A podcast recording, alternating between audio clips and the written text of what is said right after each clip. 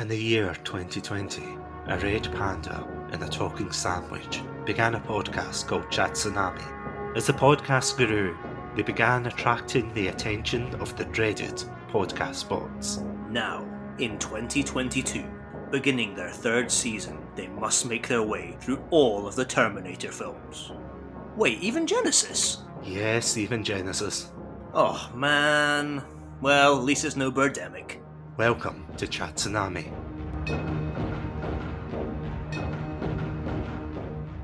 Hello, everyone, and welcome to the fourth and the final episode of Terminator Month. My name's Adam, and as always, I'm joined by the legend, the one and only savior of humanity himself, Satsunami. Satsunami, welcome back. Thank you for having me, Adam. Honestly, it's a relief being back with my own face, might I add. Didn't have to pry it off another legend. I mean, that's good. Didn't have to like get it stretched over your metal endoskeleton. I still can't believe that was an ending to. Not only can I believe that was a proposed ending to Terminator Salvation, I can't believe that I didn't save it for this quiz. that would have been an amazing question. I definitely think that would have been the one question I'd have fooled you with. Yeah, if you want to know what we're talking about, please feel free to go back and listen to our Terminator 3 and Salvation episode. That got wild so fast. Can I just say, usually when you and I talk, and you know when people say, Oh, I've got a fun fact for you. It's all it's never a fun fact. It's always like a wild and just like what where did that come from? What a wild ride we've been on these last couple of weeks and everything. As you say, like that will forever stick in my mind that somebody thought that was a good way to end a film. But as well, like I have to ask you a serious question, uh, Satsu, because I've been I've been worried about you over these last couple of weeks, and I, I'm genuinely concerned here. Have you got over your obsession with with covering things in human flesh? For legal reasons, yes. Yeah, the red panda's nodding. Yeah. Wow. Yes, I am a rehabilitated member of society now. I just imagine your, your house is like Dr. Frankenstein's lab or something now. What was it I was talking to you about? And it wasn't even that was it. It was Hocus Pocus too, right?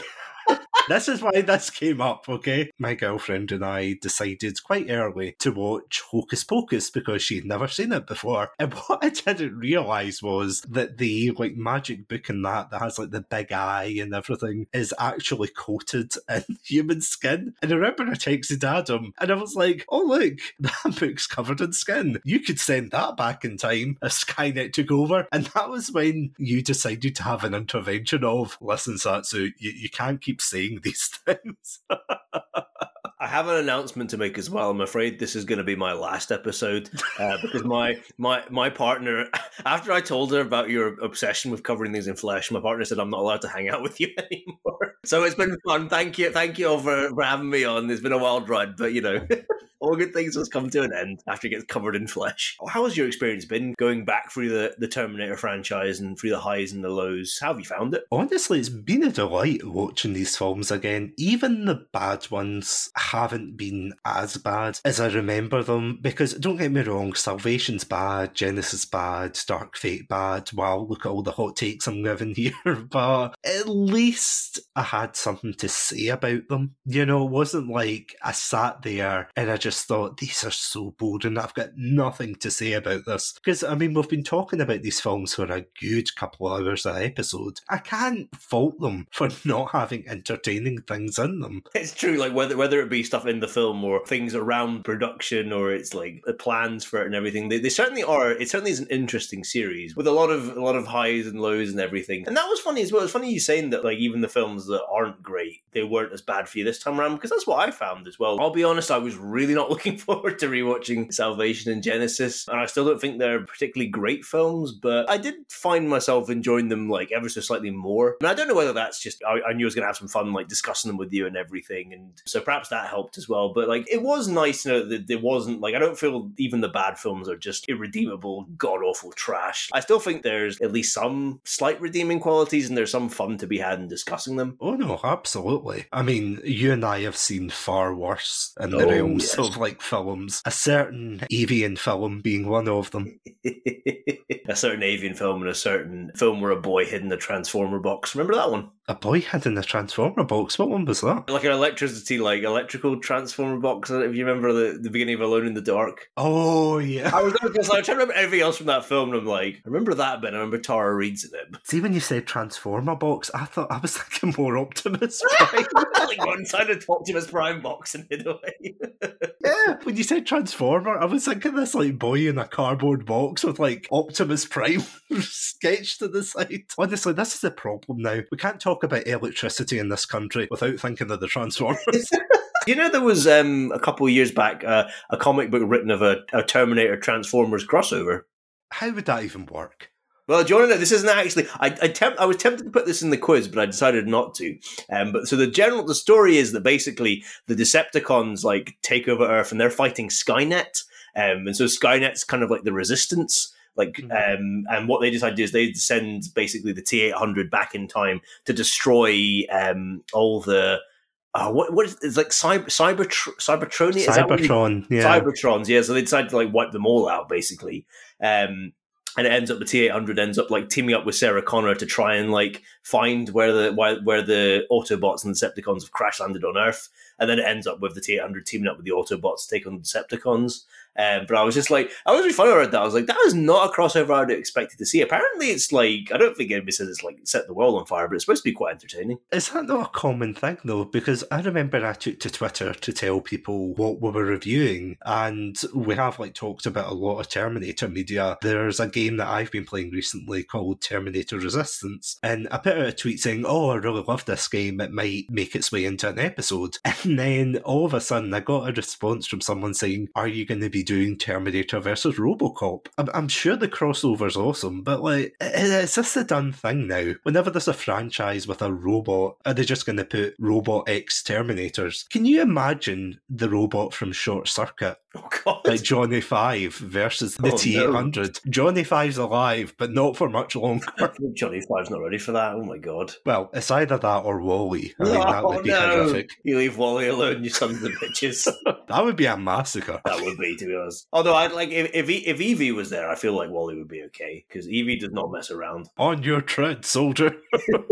But honestly, like you're completely right in how it's fascinating how many crossovers there. I mean, most of them are in comic book form, but like it's fascinating how many crossovers there have been with the Terminator and everything. I mean, as you said, there's been RoboCop, there's been Transformers. There's one where it's Predator versus Alien versus Terminator. There's Superman versus Terminator. Like it seems to. I saw a good way of it being described is like Terminator is actually a very interesting setting in a way, and it's something that you can actually transplant quite easily into other things. So you know, you don't have to have the exact established canon of the Terminator films. You can kind of take the idea of Skynet and you know its war against humanity and like place that in other universes. So it does make it it makes it quite ubiquitous in that way, and it is able to like move into a lot of different franchises quite well. Oh, absolutely! It seems like a bit of a. I'm going to use my fancy words for this episode. It seems like a bit of a tabula rasa, doesn't it? Oh, I like that. I didn't go to uni for four years just to not use tabula rasa. Like it, it does feel like a bit of a blank slate, doesn't it? Where it's like dystopian future, killer robots you could plant them anywhere. I mean, it worked with Doctor Who and the Daleks. It's a good point. Or the Borg in Star Trek, or I don't know, the Trade Federation in Star Wars. You know, I'm a massive sci fi geek, sue me.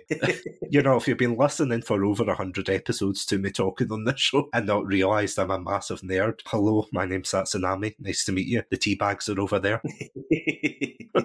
I suppose like it's that way. I suppose like man versus machine is it's quite an old trope, you know, it's quite a well established one and it's quite it's one that people seem to like enjoy, you know, and, and still people want to see IPs based on that kind of idea. So as you say, it, it makes sense in that way that as you say, killer robots are inherently, I suppose, equally fascinating and terrifying. So I doubt we'll probably see that trope, especially as, as technology continues to like impact our lives more and more. I guess I don't think that trope's going to die out anytime soon. No, absolutely not. I mean, have you been to the supermarkets recently with the self-serving machines. I mean, if there's anything that's going to tip humanity over the edge, it's going to be those machines telling you that you haven't put in the stuff you put into the weighing machine. Please remove from the bagging area. It's like, no, it's all fine. It's like it's already removed from the bagging area.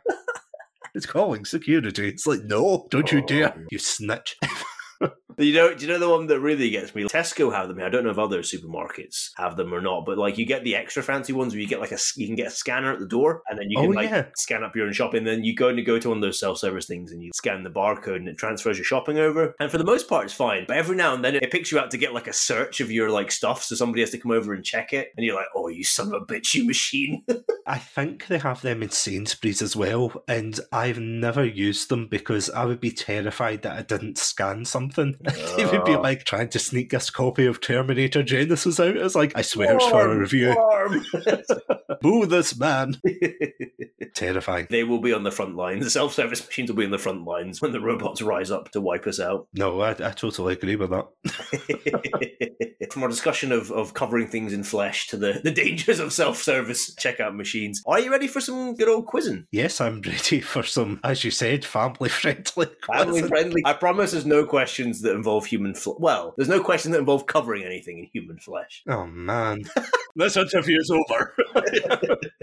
Storm out. How's it feel? How does it feel to be sitting in the quizzy seat for once? yeah, it feels weird because for the last oh, is it two trivia episodes we've done so far? Because we did the Halo one and we did the Sonic one. Yeah, I think that's the only one we've done so far. Because the only other one I've done before was with Jan from the Beer and Chill podcast, who has done like a couple of the Star Wars episodes. Oh, of course, yeah. I remember I went on to his and he was like, Oh, I bet he's not going to get any of the questions correct. I, I got one question wrong and the rest correct. I was like, Oh, I've wasted my life. You are a smart man. To be honest, I am probably more nervous than you mm. because I'm just like, I've got 10 questions here, and I'm like, I bet you Satsunami's going to get 10 out of 10. Oh, bring it on. bring it on. You're, you're a smart one. You're not easily fooled. That's one thing about you. Like, you can sniff out a liar. I feel like so. I mean, you say that now, but I'm probably gonna, yeah, let- let's prove Skynet wrong and put the podcast box into the ground once and for all. Our final offensive against the PBs. Well, with no, without further ado, then I think let's take a let's take a short ad break, will we? And then we'll come back and we'll we'll get some serious quizzing on. So enjoy these upcoming transmissions, and we'll see you on the other side. Welcome to Shatsunami, a variety podcast that discusses topics from gaming and films to anime and general interests. Previously on Chat Tsunami, we've analysed what makes a good horror game, conducted a retrospective on Pierce Brosnan's run as James Bond, and listened to us take deep dives into both the Sonic and Halo franchises. Also, if you're an anime fan, then don't forget to check us out on our sub-series Chatsunani, where we dive into the world of anime. So far, we've reviewed things like Death Note, Princess Mononoke, and the hit Beyblade series. If that sounds like your cup of tea, then you can check us out on Spotify, iTunes, and all good podcast apps. As always, stay safe. Stay awesome, and most importantly, Stay hydrated. movies, and feelings. Pop, pop. Bring Your Own Popcorn is a podcast that dives into people and the movies who love them. Let us preach to your choir or stoke your ire as we spiral down memory lane with cult classics, Jurassics, and other genres that rhyme with traffic. What we lack in education, we make up for with comedy, compassion, and camaraderie. I'm your host, Mixtape Majesty, inviting you to join me and an assortment of wonderful guests on fine podcast apps everywhere. Bring your own popcorn. so Mr. Satsunami, are you ready? Oh, I'm ready. You had your brain fuel today to prepare? Yep, I had my Weetabix and my big boy coffee. Yeah, I said you're going to smash this. I, I have lots of faith in you. So, yeah, feel free to play along um, at home and you can always let us know how you got on. Let me know how I do as a quizzer as well. I'm always up for some constructive feedback. He says, like, knowing that instantly the minute I get any feedback, I'll go cry in the corner, but that's for later on. Oh wait, Adam, sorry, see before you go on, did you get that notification, the PayPal one for the answers? Cheeky wee bribe? No? Shut up up there, there, Satsunami. we don't want everybody to know this is just a giant, this is just a giant work. I was getting my shot and I was like, oh my god, I can't believe you got all these right. Aren't you clever? Yay! I mean, yes, indeed. Something, something, tabula rasa, yes. That's the title for this episode now. I want to see Terminator Tabula Rasa. The tabula rasa of trivia quizzes, I'll have you. but sorry, yes, please go on. Aren't we smart cookies here? Aren't We we, are. smart cookies here on Chat Tsunami? Yes, we come here for the intellectual questions, you know, such as can you wrap things in flesh and send it back in time? What happens if you wrap a Terminator in bacon? Does it cook it? That's the question. it would taste disgusting. It would be all burnt and crispy. Anyway, sorry, this is your show now. this is your quiz. Before we go down this rabbit hole. Okay, so without further ado, here we go. Question number one. So we're starting right back at the beginning of this series. While attempting to secure funding for the Terminator, James Cameron devised a unique stunt to impress studio executives. He set up a pitch meeting with a group of studio executives and then had actor Lance Henriksen, who plays one of the main cops in the in the first Terminator film. He had Lance Henriksen show up at the meeting dressed as a Terminator. Henriksen broke down the door to the studio's office and then sat down in a chair until Cameron arrived. Right, Satsunami, is this true or false? Oh, that is a tough one. I'm leaning towards false because I'm sure Cameron had his eye on Arnie for a while for this. I can't imagine. Is Lance Henriksen, is he Bishop? Yeah, he's Bishop as well. Yeah. Huh. I've forgotten the name of his character. I think it's like Lieutenant Vol- Volker or something like Yeah. that. Um, he's the one who's like, he's always like talking to the other guys, like, shut up to him, basically, a lot of the time in the film. Did Terminator come before Aliens or Alien? Yeah, Terminator came first, and I think while they were getting ready to start production on Terminator, because I think, oh yeah, because Arnie Arnie was contractually obliged to do the second Conan film before the first Terminator film. So during that kind of like interlude there, I think Cameron got approached to write the script for Aliens, which eventually ended up directing as well. So technically Terminator was first, but I think Aliens was kind of in the works. I'm going to go with false because if Alien came before Terminator, like I, I see what you mean, there's kind of an overlap here. If Alien came before Terminator, then I would believe that because, you know, he's Bishop and he does like a absolutely fantastic job as an android, but I don't know, like I believe he would pull off like the scary, devoid of emotion robot, but to kick down the door and no, I'm going to take a risk here and say false. It's probably one of those so crazy it's true facts. I'm going to go with false for this one. That your final answer? It is, but I'm not confident. I'm afraid to say that's true. It's a true story. Wow. Yeah, so I think this happened. If memory says, I think this happened before Arnie was cast. So I think this was like quite early on in the process when Cameron was trying to find a studio to, you know, fund the film. And James Cameron and Lance Henriksen have been friends for quite a while, apparently. So I think he- Henriksen was very keen to help out however he could. So they kind of devised this like publicity stunt basically as a way, I guess, to kind of like try and impress and show how fearsome this thing could be. And by all accounts, I think it worked apparently. So like Henriksen like broke down the door, dressed kind of like Arnie is in in the final film, and he just sat down there. And then Cameron, I think, arrived a couple minutes later, and it, apparently it did impress the executives. But yeah, and I think there was, I think Henriksen was considered for a while to play the main role, but then it kind of like they, I think the studio wanted somebody more famous. Ah, So that's right. when we got names like O.J. Simpson and Mel Gibson, another one considered. But yeah, I'm afraid that that was a true story. No, I was going to ask, like, why wasn't he considered? But yeah, that makes sense. I suppose it's the same nowadays, but especially back in the 80s, they would have Hmm. wanted someone with a bit more star power. And of course, Arnie was like a huge star in the 80s. So yeah, no, that makes sense. I'll take that loss. It's fair enough. Like it does, it does sound like an incredibly risky stunt because I can imagine that going horrifically wrong. But apparently it worked. So there you go. Clearly, there you go. Take taking a risk every now and then. But yeah, I don't think I would ever. I would never have. I would never have the cojones to like to devise a stunt like that and then go for it. Yeah, but at the same time, it would take the intimidation factor completely away if he was dragged off by security. And he's like, no, Mr. Cameron put me up to it getting dragged off. Uh, it would not be the same Terminator, I don't think, if it didn't work. Apparently, according to some things, it was actually quite. Fr- some of the some of the staff were actually quite frightened by the whole thing. And apparently, I don't know if it's true or not, but apparently, there's like one thing that, like, towards the end of the meeting, like one of the producers was overheard to be like, "I don't care who you use the Terminator, just not that guy." Yeah.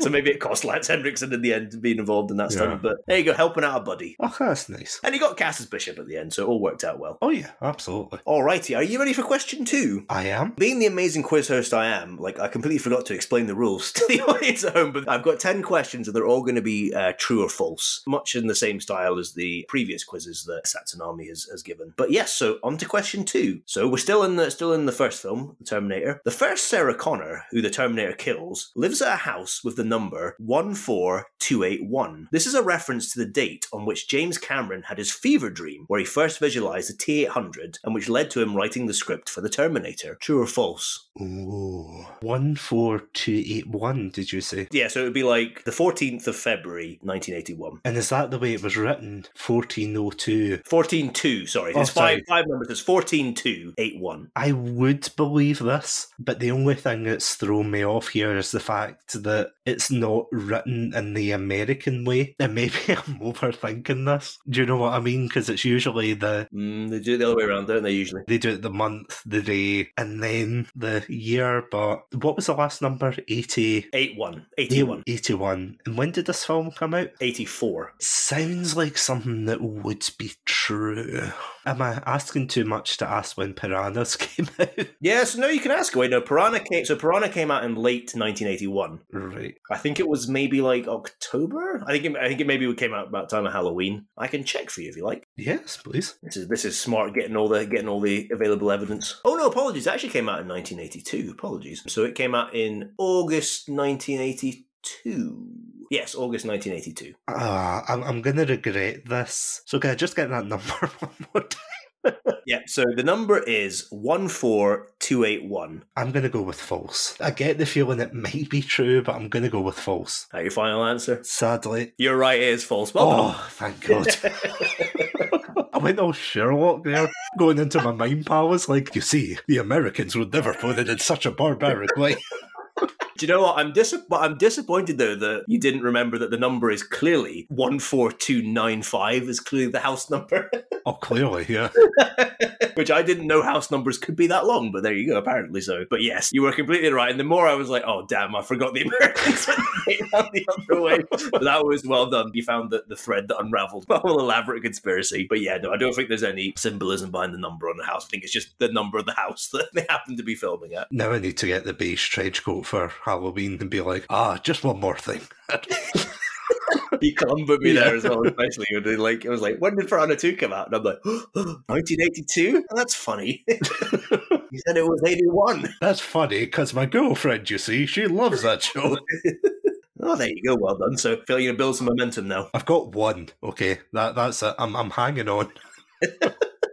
You know, one leads to two. You can't get to nine without getting to one first. So there That you go. true. Okay, so we're moving on to Terminator 2 now here. During filming for the final big fight scene between the T 800 and the T 1000, actor Robert Patrick, who played the T 1000, kept ripping his trousers. Allegedly, he went through 15 sets of trousers. Apparently, his trousers kept ripping in either the crotch or down the legs while he performed the various fight moves and jumps. And apparently, if you play a part of the fight scene in slow motion, you can actually see Patrick's trousers begin to rip in the crotch area. That has to be false. Oh, wait, no rips in the trousers yet.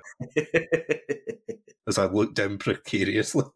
Please, Please no. don't be a riff. Please don't. Please don't tell anyone how I live. Please. oh, that's such a great line. That Oh, one. I that's- love that. Oh, you get now. You're getting some proper momentum. Now you're you're beginning to roll. I was going to say, you have no idea how much faith I have in tailors.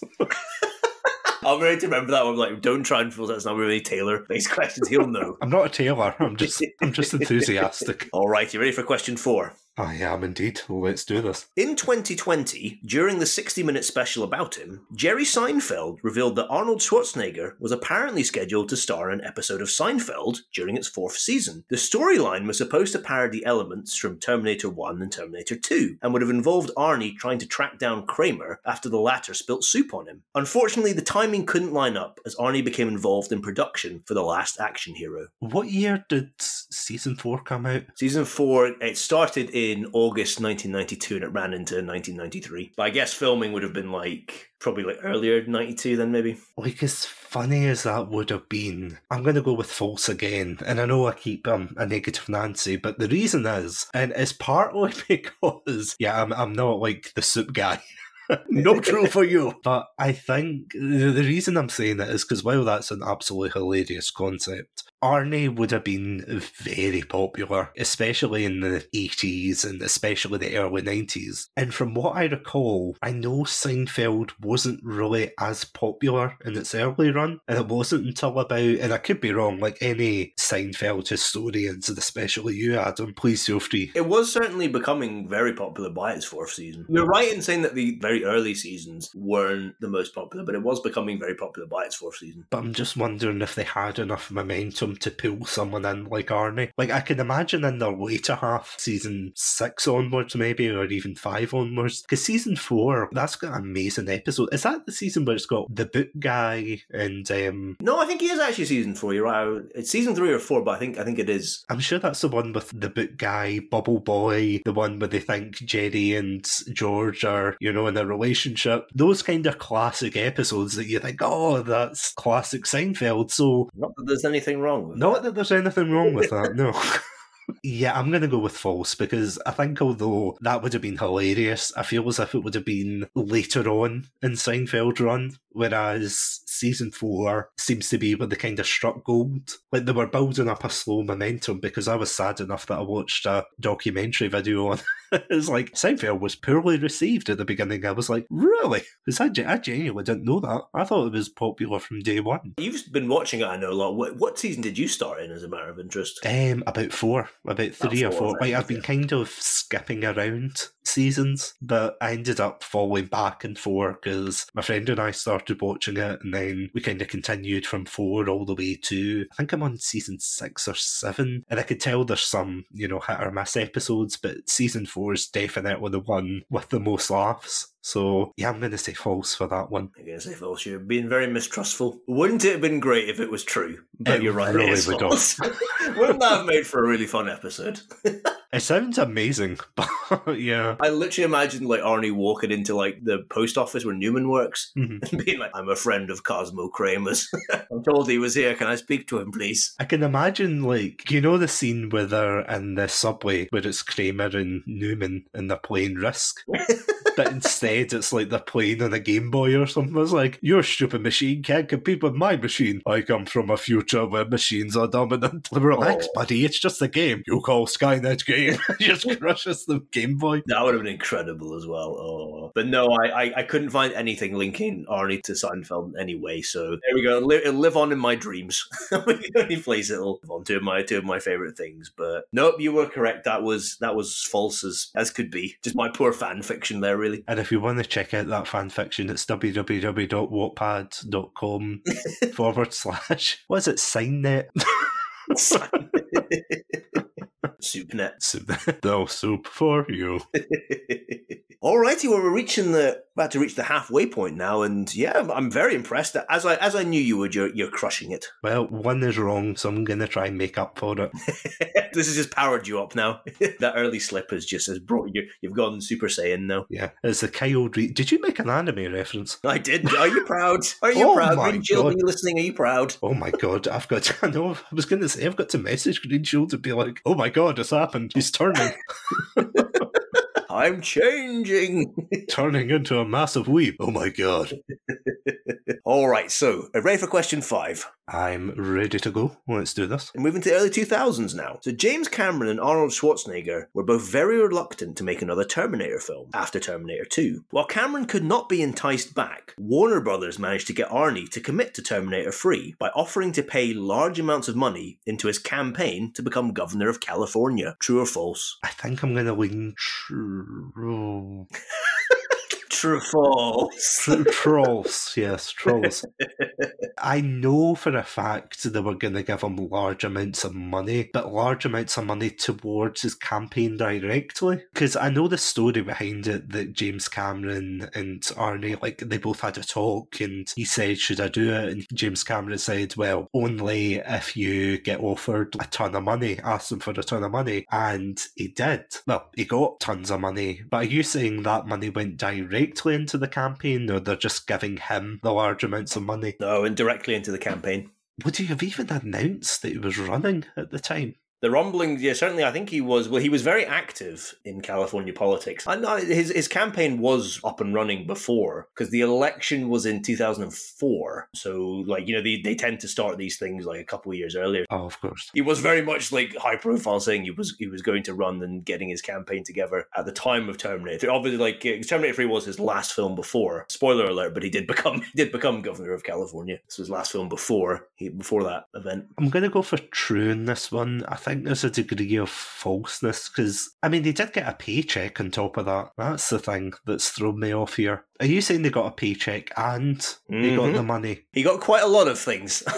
I'll say he did. He got his obviously got his normal paycheck plus some other incentives, but know a big incentive was that they pledged a large amount of money for his campaign. I know there's that famous fact of in the third film, he funded one of the stunts where they're getting chased through the streets and they Yeah. didn't have enough money for the crane to go through the building. So he paid out of his own pocket to fund that scene. I'm going to go with true for this one. I'm, I'm going to be a wee bit positive this time and say true. Feeling some true, some dirty, shady deals going on. Yeah, let's get some truth in here. I'm afraid to say this is false as well. Ah. Arnie did get an exorbitant amount of money for this. Like it was 20, his fee was $29.25 million, which was a record at the time. He got a lump sum of 1.5 million for private jets, a fully equipped gym, three bedroom deluxe suites on location, round the clock limousines and, and bodyguards. He also got 20% of the gross receipts made on like movie theater tickets, like DVD sales, licensing, game licensing. So he made a, a absolute an absolute ton from this film, but it does not appear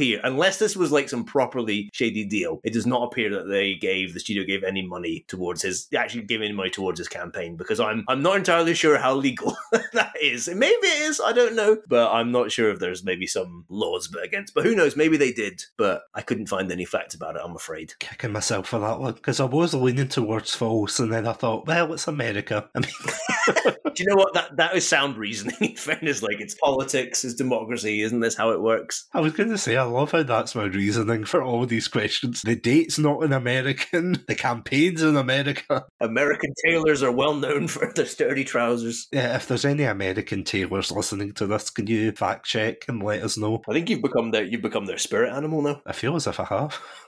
yes, the glorious Red Panda Industries. I was going to say, like, Red Pandas are known for their tailorship in the wild. Just give them a needle and a thread and they're monsters. The finest artisanal craftsmen that they are. I mean, have you have you ever seen a red panda not looking dapper? Do you know what? I don't think I ever have. There's your answer. True or false? True. True.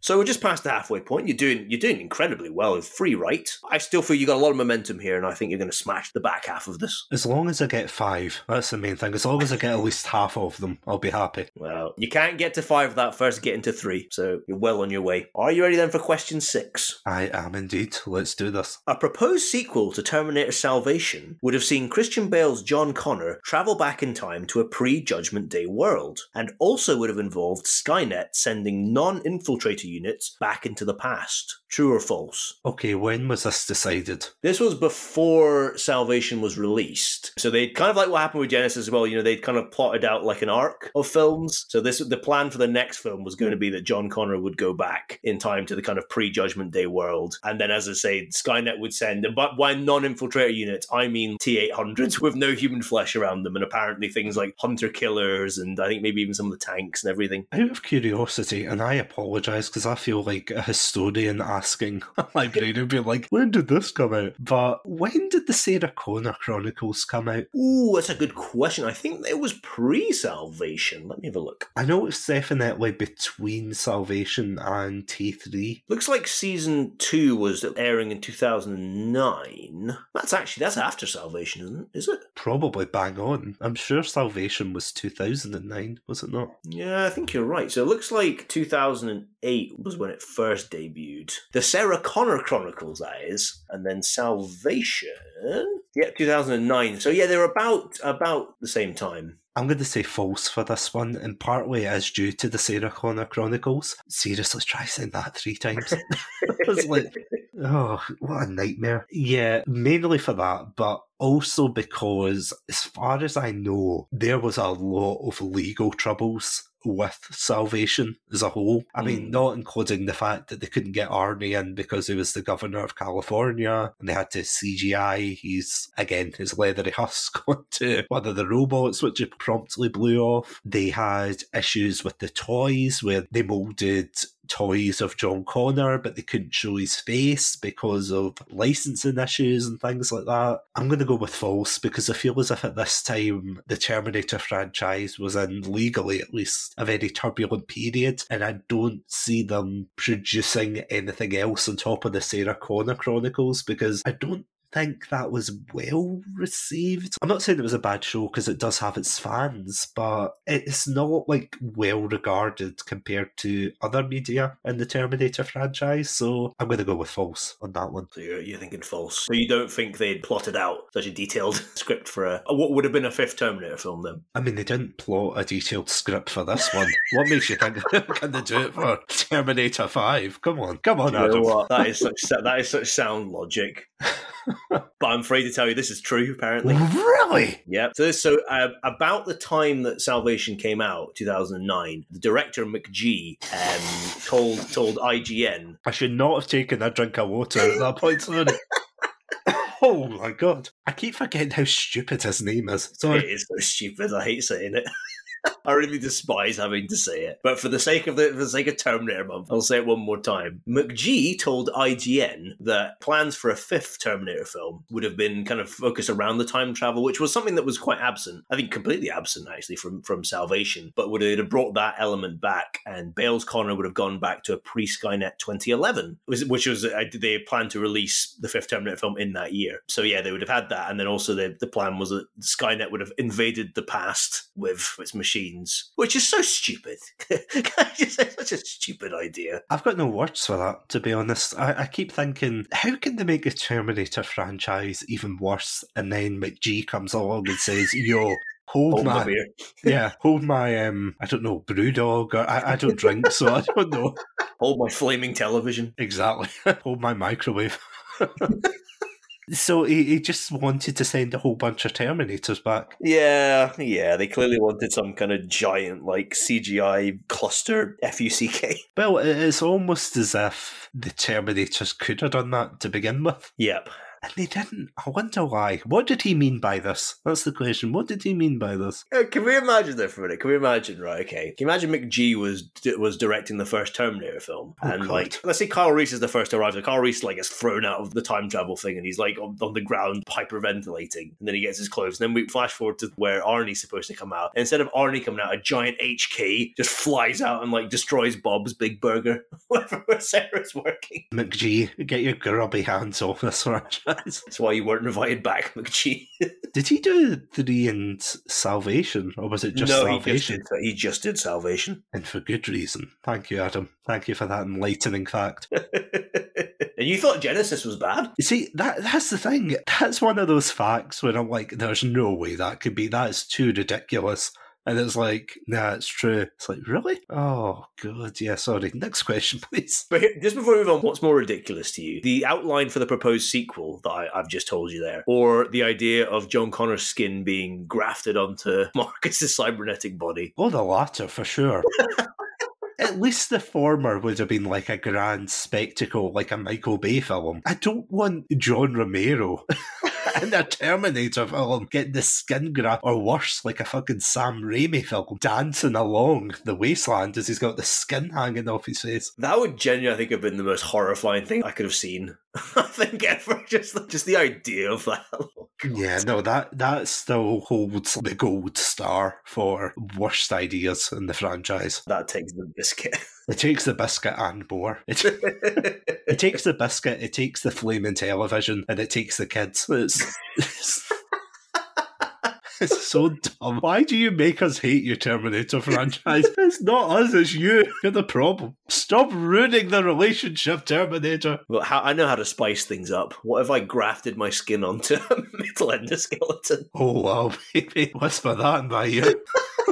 Or better yet, whisper it on the other end of the franchise. Oh my god, this this franchise is so messed up, isn't it? It's so oh. messed up at points. You know what? I, I've got no shame in doing bad on this quiz because I'm like, these facts are just insane at times. But sorry, please continue. So, question number seven, we're, we're flashing forward to the actual Terminator 5, which was Genisys. So, in the proposed sequel to Terminator Genisys, it would have been revealed that Daniel Dyson, Miles Dyson's son, was the one who invented time travel and then sent the T 1000 back to kill young Sarah Connor to protect his, or to basically protect his baby Genisys. J.K. Simmons' character, who was the detective who became obsessed with time travel, his character would have been the one who was revealed to have sent Pops back to protect Sarah. True or false? So Miles Dyson's son, you said. Mm. Yeah, so Dan, Danny Dyson. The Dysons appear relatively briefly in. Is in- that Dyson? Yeah, so the it's older one, Miles Dyson, then his son, like who's like the, the young kid in, in Terminator 2 with the remote control car. In Genisys, I think he's he's the one who's like leading like Cyberdyne and is like the one behind Genisys. But why would J.K. Simmons send back Pops? No, I'm, I'm going to go false on this one. Why indeed? You feel it's false? I'm, I'm feeling it's false here because although that sounds like something dumb that they would do, you know, I mean, if for one thing, no offense to J.K. Simmons because the ravaging effects of time will come for us all, but by that point, Bloody hell, poor J.K. Simmons just getting blindsided there by you. well, come on, he's getting older, I'm getting older, I'm no spring chicken, Adam. This is disguised as like my therapy stream, okay? Wow, poor J. I'm sorry, Mr. Simmons. No, but like, That's how he does not speak for me.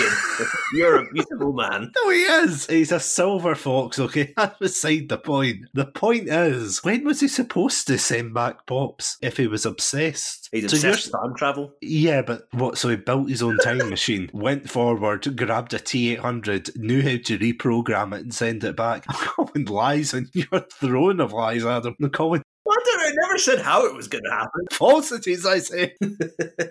no, there, there's too many holes. This is a Swiss cheese argument. You're crumbling, Adam. I can see you It sweating. may be full of holes, but then wasn't Genisys? Is my is my argument, my counterpoint? Yes, but there's holes and then there's the Grand Canyon. you nearly got me, I will say. You nearly got me with the Miles Dyson thing. Okay, I can see that. I can see little Danny Dyson sending them back and them trying to loop that in in some kind of way. J.K. Simmons wouldn't know how to send back a Terminator. I'm sorry. I mean, he's a great actor, but in terms of his character, no, false. false, I say. Final answer. Imagine if I told you this was true right now. Oh, thank God. Please tell me it's not. Please. No, you're right. It's false. Oh, thank God. but imagine I'd said it was true. Yeah, if you had, I would have had to have written an apology to J.K. Simmons. You quite clearly saw the, the massive amount of holes in that thing. But I mean, I didn't feel you needed to go so hard on J.K. Simmons there. No. I mean he was older. I didn't mean he was like old, old. I, I also like how you took a, a veiled shot at him being bald by calling him a silver fox. I'm like, oh, I thought Silver Fox meant you just had grey hair. yeah, he doesn't. He's bald. Is it bald? Yeah, you taking all these veiled shots and shit. Eh, eh, no, hold on. He's not bald in Terminator. Genisys. You're getting me to Google J.K. Simmons Genisys. I hope you're happy. No, he can't. He can't be bald. I was like, please, please. This is a Mandela I'm effect. sure I've at a picture of him. He looks bald here. Yeah, he's bald. He's got the hair around his like. You know, he head. does have some hair. In fact. He has some, but even still, yeah, he's he's not like Whiplash. He's not like completely bald Yeah, like it was in that film. I haven't seen Whiplash. Next to Citizen Kane, I haven't seen it, but I really should watch it. Whiplash is good. I'd, I'd recommend on it. On a completely separate note to Terminator Month, go watch Yeah. Whiplash. I just miss him in these Sam Raimi Spider-Man days, to be Oh, honest. So- is that why you're thinking? That's probably why you're thinking him with the hair because of J. Jonah Jameson. Yeah, I think so because he was bald in the new Spider-Man, the No Way Home one. Hmm. Because he makes like a couple of cameos in that. He looks a lot older compared to those films that came out in the first half of the century. but, you know. Anyway, sorry, moving on before we get sued. So I've just gone down a J.K. Simmons rabbit hole now here, but like, there's like some pictures of him in the gym, and oh my goodness, the muscles bulging out of his like out of his arms. You do know like Google are going to be texting me saying, why are you looking up J.K. Simmons' gym? Google are going to text oh my god! all the all the adverts you're going to get now. Look, Addy's got a beard. He's like a Jack Santa Claus. Jesus Christ. it's actually terrifying, but I love That it. is actually. All I'm saying is I wouldn't want him to in presents. Not in a bad way. I'm sure he's a lovely guy, but if, if like a Jack. Why is all this? Why all this hate for J.K. Simmons? It's not him! No, I'm saying because can you imagine? It's like the Terminator coming. Have you been naughty or have you been nice? What beef have you got with J.K. Simmons? No, I love the actor. He's great. I'm just saying, I jacked up J.K. Simmons popping into your house in the middle of the night. Would you not tell me you wouldn't be afraid? You call the man ugly. You make fun of him being No. bald. You imply that he wouldn't be able to invent time travel. That one I stand by. That's the only one I stand by. Oh my goodness, that's another person who's we're off the Christmas card list for now. Please, J.K. Simmons, we do love you, really. Please, I'm joking. Please, no bully. We need one of the disclaimers it's like the views expressed in this episode do not reflect Jason Lumley at all. They reflect the mind of one rogue individual. Much like every James Bond film, this one rogue individual just derailing the whole thing.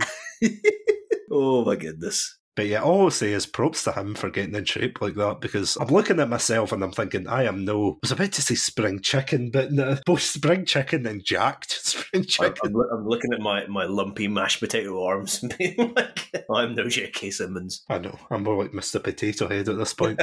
Oh, don't be harsh on yourself. You're a beautiful man, Satsuno. Sorry, a beautiful red panda, Satsuno. oh, thank you. You let the illusion slip. Oh, no, no. no, no, it's all good. Nobody heard me say that. We'll cut that bit out. Next, people will think you're not actually a talking sandwich. Shh. Keep the illusion. It's Keep like Santa illusion. Claus. Or JK Like Santa Claus. Santa Claus bursting into your house to beat you up, apparently. Now that's a film I would love to see. I mean, although I have to admit, I, I really nah. Actually, I don't think I would like to see that. And do you know why? Why not? Because I think the tone would be all over the place. I would get whiplash. But um, bum. Anyway, before I get cancelled, also, you don't want to see it because you hate J.K. Simmons and everything he's done. Apparently so. I'm, I'm new to this, by the way. I've gone in, like, I've gone in to, like, get coffee or something, and I've accidentally stumbled into the I Hate J.K. Simmons club. and I'm like, where am I? Oh no! And it's like, I, I feel bad because I've just, like, thrown a tote bag into my hands. I've, I've got free pens and free badges, and I'm like, I like free shit. You walked out of the coffee shop, and J.K. Simmons was just across the street, and he saw you holding your tote bag. It's like, it's not what it looks like. Mr. Simmons, it's not what it looks like, please. Some of my best friends are J.K. Simmons. Anyway, oh, sorry, will I continue on with the quiz here? please do, because As we're hurtling towards the end here. because I feel like people are going to take this out of context, and I'm going to get like a lot of hate mail. People turning up saying, "Why do you not like J.K. Simmons?" It's like I like J.K. Simmons. We, we, we love J.K. Simmons here. We It's do. with- with all, all in jest. All in Yes. jest. What's the old disclaimer thing we, we put on the episode? But for legal reasons, this is For a joke. legal reasons. There we J.K. go. Simmons, please don't beat me up. Please don't break into our houses this Christmas. You see, as you ask the next question, I'm going to ask the Red Panda lawyer if he can add like a amendment to the terms, like P.S. Don't beat me up, J.K. Simmons. You're Please a wonderful man with a glorious beard. Please don't beat me up. He'd honour that contract. He'd be like, well, a deal's a deal.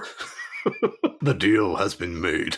It's like, oh no. Oh, goodness me. Anyway, time for question number eight. Are you, have you composed yourself for yet? Oh, I'm ready. I'm ready. You ready? Here we go. In Terminator Dark Fate, Carl's False. truck. False. Sorry. Throwing me off my game here. Everything's false in, In. Terminator Dark Fate, Arnie plays a T 800 in the one known as Carl. And in the film, Carl's truck has the phone number for his drapery business painted on the side. If you were to have phoned this number around the time of Dark Fate's release, a pre recorded message from Carl would play, apologising that he couldn't answer the phone and ending with Hasta la vista. True or false? Good question. Why, thank you. I'm leaning more towards false, but that sounds like something they would do. Some crazy marketing. It is something they would do because, I mean, have you heard of the new She Hulk show that's on Disney just now? Yeah. They have a similar thing right now where if you call the number, and I genuinely feel as if we've let back into the 90s with these kind of advertisements because this used to be a thing and then they stopped doing it because, you know, they would use like websites and things like civilized 21st century people. And now we're back to these mobile phones and these rotary phones. It sounds like something they would do. I'm gonna lean for true, but I can just imagine, you know, you phoning up and he's like, sorry about shooting John. For John, I will change your curtains. Much like John, I will shoot down my prices. and I will throw them away like weak Sarah Connor. I, I would buy drapes after that. I'm not gonna lie. It's direct, but it's firm. I'd buy the hell out of some drapes if I heard that. I'm gonna go for true. You know what? Screw it. I want this to be true. You want it to be true. Yes. And it was true. Ooh. So unfortunately, the number is no longer active now. But if you did phone the number at the time, you would get Arnie. Arnie would get that pre-recorded message, and he'd end with saying "Hasta la vista." Yeah, there you go. Bringing back the '90s viral marketing again. Why are we going back in the past? Oh wait, it's a Terminator film. Hi, look, I'm Skynet. Howdy, howdy, howdy.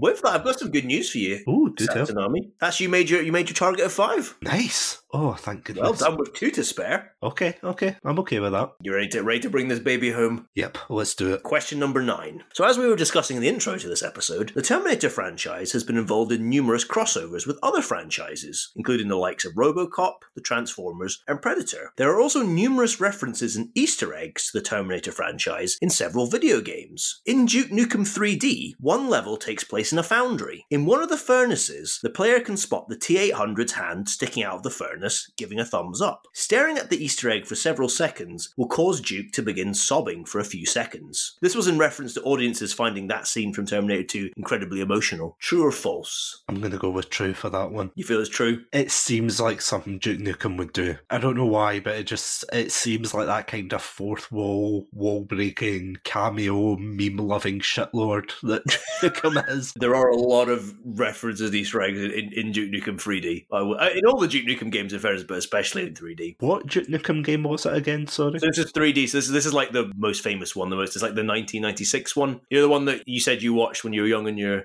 Oh your yes, mother- mother's of course. displeasure. Yes, my mother was not happy with that. Neither was she happy with my brother for letting me watch such a obscene game at the time. Games have come so far, haven't they? They have. Well, it's grown up so much the genre. But yeah, I'll say true for this You one. saying true? Yep. Hate to tell you this is false. Oh, Duke, you son of a bitch. This is why there's no Duke Nukem month. You shot yourself in the face. there is actually a Terminator reference in Duke Nukem 3D, but it's it's from the first film. You can find this. Uh, I can't remember what the level is, but you can find the flattened like endos uh, the exoskeleton in like a press, like uh, you know where Sarah Connor crushes the Terminator in the original one. Oh, yeah. And basically, when when you find it, Duke goes, "You're terminated." Which honestly, I think mine's more inventive than that one. But anywho, I, I will say I was a bit thrown off that he would sob, but I, I when kind you're like, like something Duke would do, I'm like, have you have you heard Duke Nukem before? Well, at, at the same time, I thought it would be kind of self-referential, as if this is the only time I'll cry, kind of thing. you know, like he, he seems like that kind of person that would, or person. You know, he's a fucking video game character, but you know, he's a kind of like character. He's real to me, damn it. he was in my dreams, damn it. Yeah, this is why we've never done a Duke Nukem episode because he Yeah. sucks balls. exactly. And the fabled words of Duke Nukem, blow it out your ass. Just utterly blow it out your ass. Rather than cry, Duke was more likely to slap some tits and crack down somebody's neck. Oh no. See, I, I laugh because otherwise I would cry.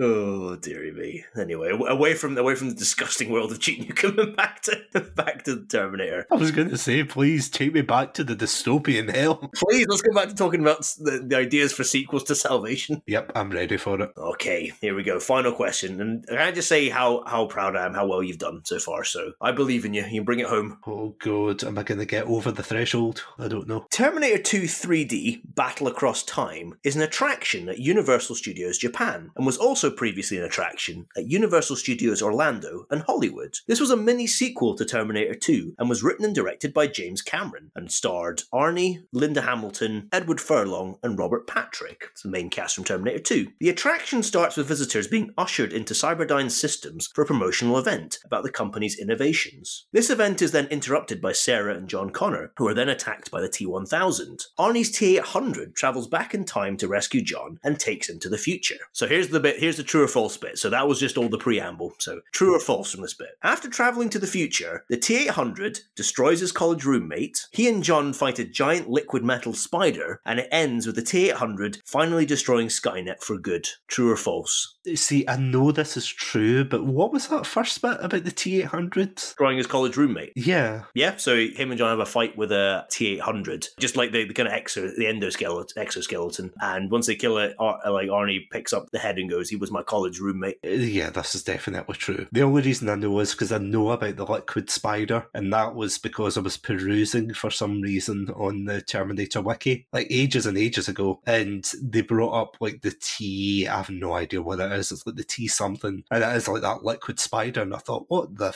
frick is that? Is that a Sarah Connor Chronicle thing? But no, it's the attraction, so I'm going to go with true. And I can imagine that kind of humour being in, yeah, that kind of You going with true? setting. I'm going with true. You are 100% right. It's all true. Oh, thank God. that, the, the spider is called the T1 million. That's it. I knew it was like a ridiculous number. I was like, what? I, I did it. I made it You across. did it. You did it. Six out of ten isn't great, but you know what? I'll take it. I'll take my copper medal. Compared to like how I did in the Halo quiz, like you, you are a, you are a prodigy compared to my shameful performance. I mean, to be fair, you did do amazingly. You brought it back in the Sonic one. I trained, I studied, I got into the mind of a Sonic fan, and it paid off. What's that song from The Rock? It's like it's about strength. About power. Gonna train my mind. Gonna train the muscles of my mind. But no, I, I'm happy about that. No, you should be. You did really well. To be honest, there was no point. The, the only bit where I thought your reasoning was flawed was the Duke Nukem question, where I was like, "Well, that's that's not Duke Nukem behavior there." But apart from that, all your reasoning was sound. I couldn't fault you. Like I probably would have gone for the exact same logic if I'd been in your shoes. So I think I think you you gave an excellent uh, showing there. Well, thank you. And thank you for putting this together because I actually had a lot of fun being in this side of the quiz and seat. Different different experiences. I, I actually enjoyed being up on, on the quiz seat as well. Like I mean, it's funny as well. You you just you you want to make as good a quiz as well, and you do want it to be challenging. But I'm glad you enjoyed it certainly, and thank you thank you for playing along and being a good sport. No, uh, happy to be quizzed. so long as it's not about sending flesh back in time and J.K. Simmons, I'm more than happy to be quizzed. Oh, the fun we had on this episode. At poor J.K. Simmons' expense mostly, but the fun we had. Well, this is the end of Terminator month then. So how, how do you feel? We've reached the end. Bittersweet, to be honest, because it feels like ages ago since we started, you know, Hmm. watching these films again, started exploring the franchise. And you know what? It- It's like how you feel after watching Terminator 1 and 2 back to back. Like, because as I said, Terminator 1 and 2 are very important films to both you and I. It's the reason we are here now. And it's kind of ironic considering this is, you know, a film series about fate and things that are supposed to be destined to happen and things like that. So it's kind of ironic that that was the film that brought us together. As friends and co-hosts, and you know, it is bitter irony, as it were. Well, what a lovely thing. I never even thought about that, but you're, you're completely right. It was fatal along. Fate is what we make it, even if it's sitting beside someone who clearly didn't understand the references. And no, that wasn't you. That was the person to my left. Oh, yes, Oh, that was a for, that was that was a fun for maybe a story for another time. That was a, yes, of course. every time we talk about Do you- awkward awkward cinema interactions. Yes, absolutely. So next week we're going to be talking about awkward cinema. Awkward interaction. cinema month.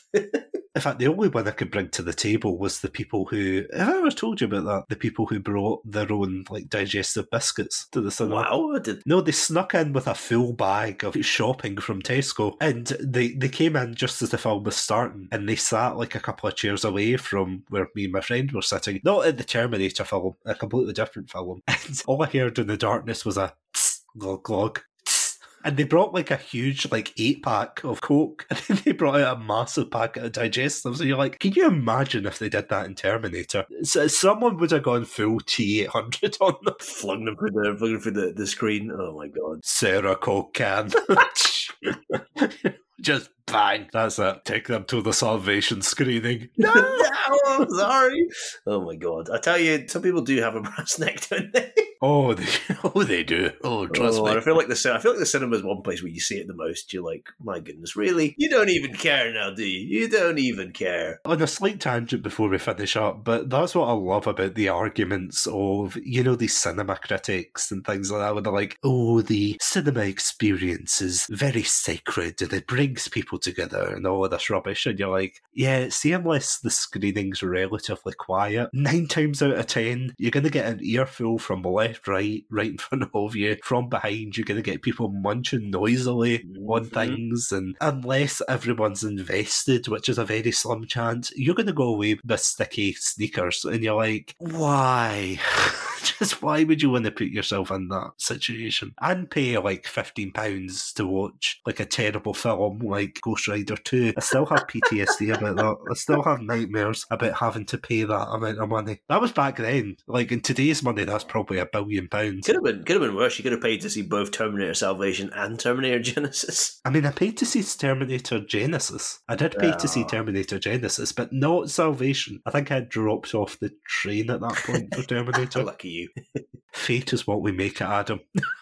You could tell you were like, "There's a storm coming." What is a South American boy saying at our screening in Scotland? It's like, why is he taking the tickets?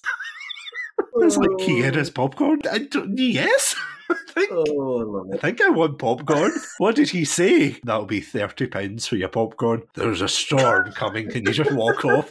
Thank you, Spanish boy. Thank you. He tried to warn us. we didn't listen. And now we're packed to the gills with streaming services. If only we listened to that South American boy. Oh boy. If only, if only. Well, thank you again, Tatsu, not only for taking part in the quiz and, and watching all these films, but also being the one who actually suggested being the genesis of Terminator Month. So, you know, I, I had an absolute blast doing this. I have, I have an absolute blast every time we do an episode, but this was a particularly special month. So thank you so much for suggesting it and, and prompting us to do it. Honestly, it was a pleasure, and especially after you suggested Sonic Month and you said, Yeah, let's do Sonic Month. I was like, Yes. Finally, I win. so, you know what? It was a pleasure returning the favour and allowing you to talk about a franchise that's very near and dear to your heart as well. So, yeah, no, thank you as well for imparting your knowledge and wisdom. My pleasure, once again, my, my, my catchphrase for the end of each episode, but my, my pleasure. I, I mean that, I mean that 100% for this one. Not to say I don't mean it every other time, but I especially mean it for this one. And thank you all so much for listening and for being a part of Terminator Month. Hopefully, you know, if you've seen these films before, it was nice to reminisce about them. And if you've never seen them before, hopefully us talking about them and rambling away and doing quizzes and everything has maybe sparked your interest and you, you want to go watch some of them. So yeah, so thank you all so much. And we'll, we'll look forward to seeing you in the next episode. So I, I guess all we have to say now is stay safe, stay... Wait, did you hear that, Satsu? Oh, oh, oh God, it's the, it's the PBs, they found us. Oh God, they're attacking. Oh no! Oh, oh God.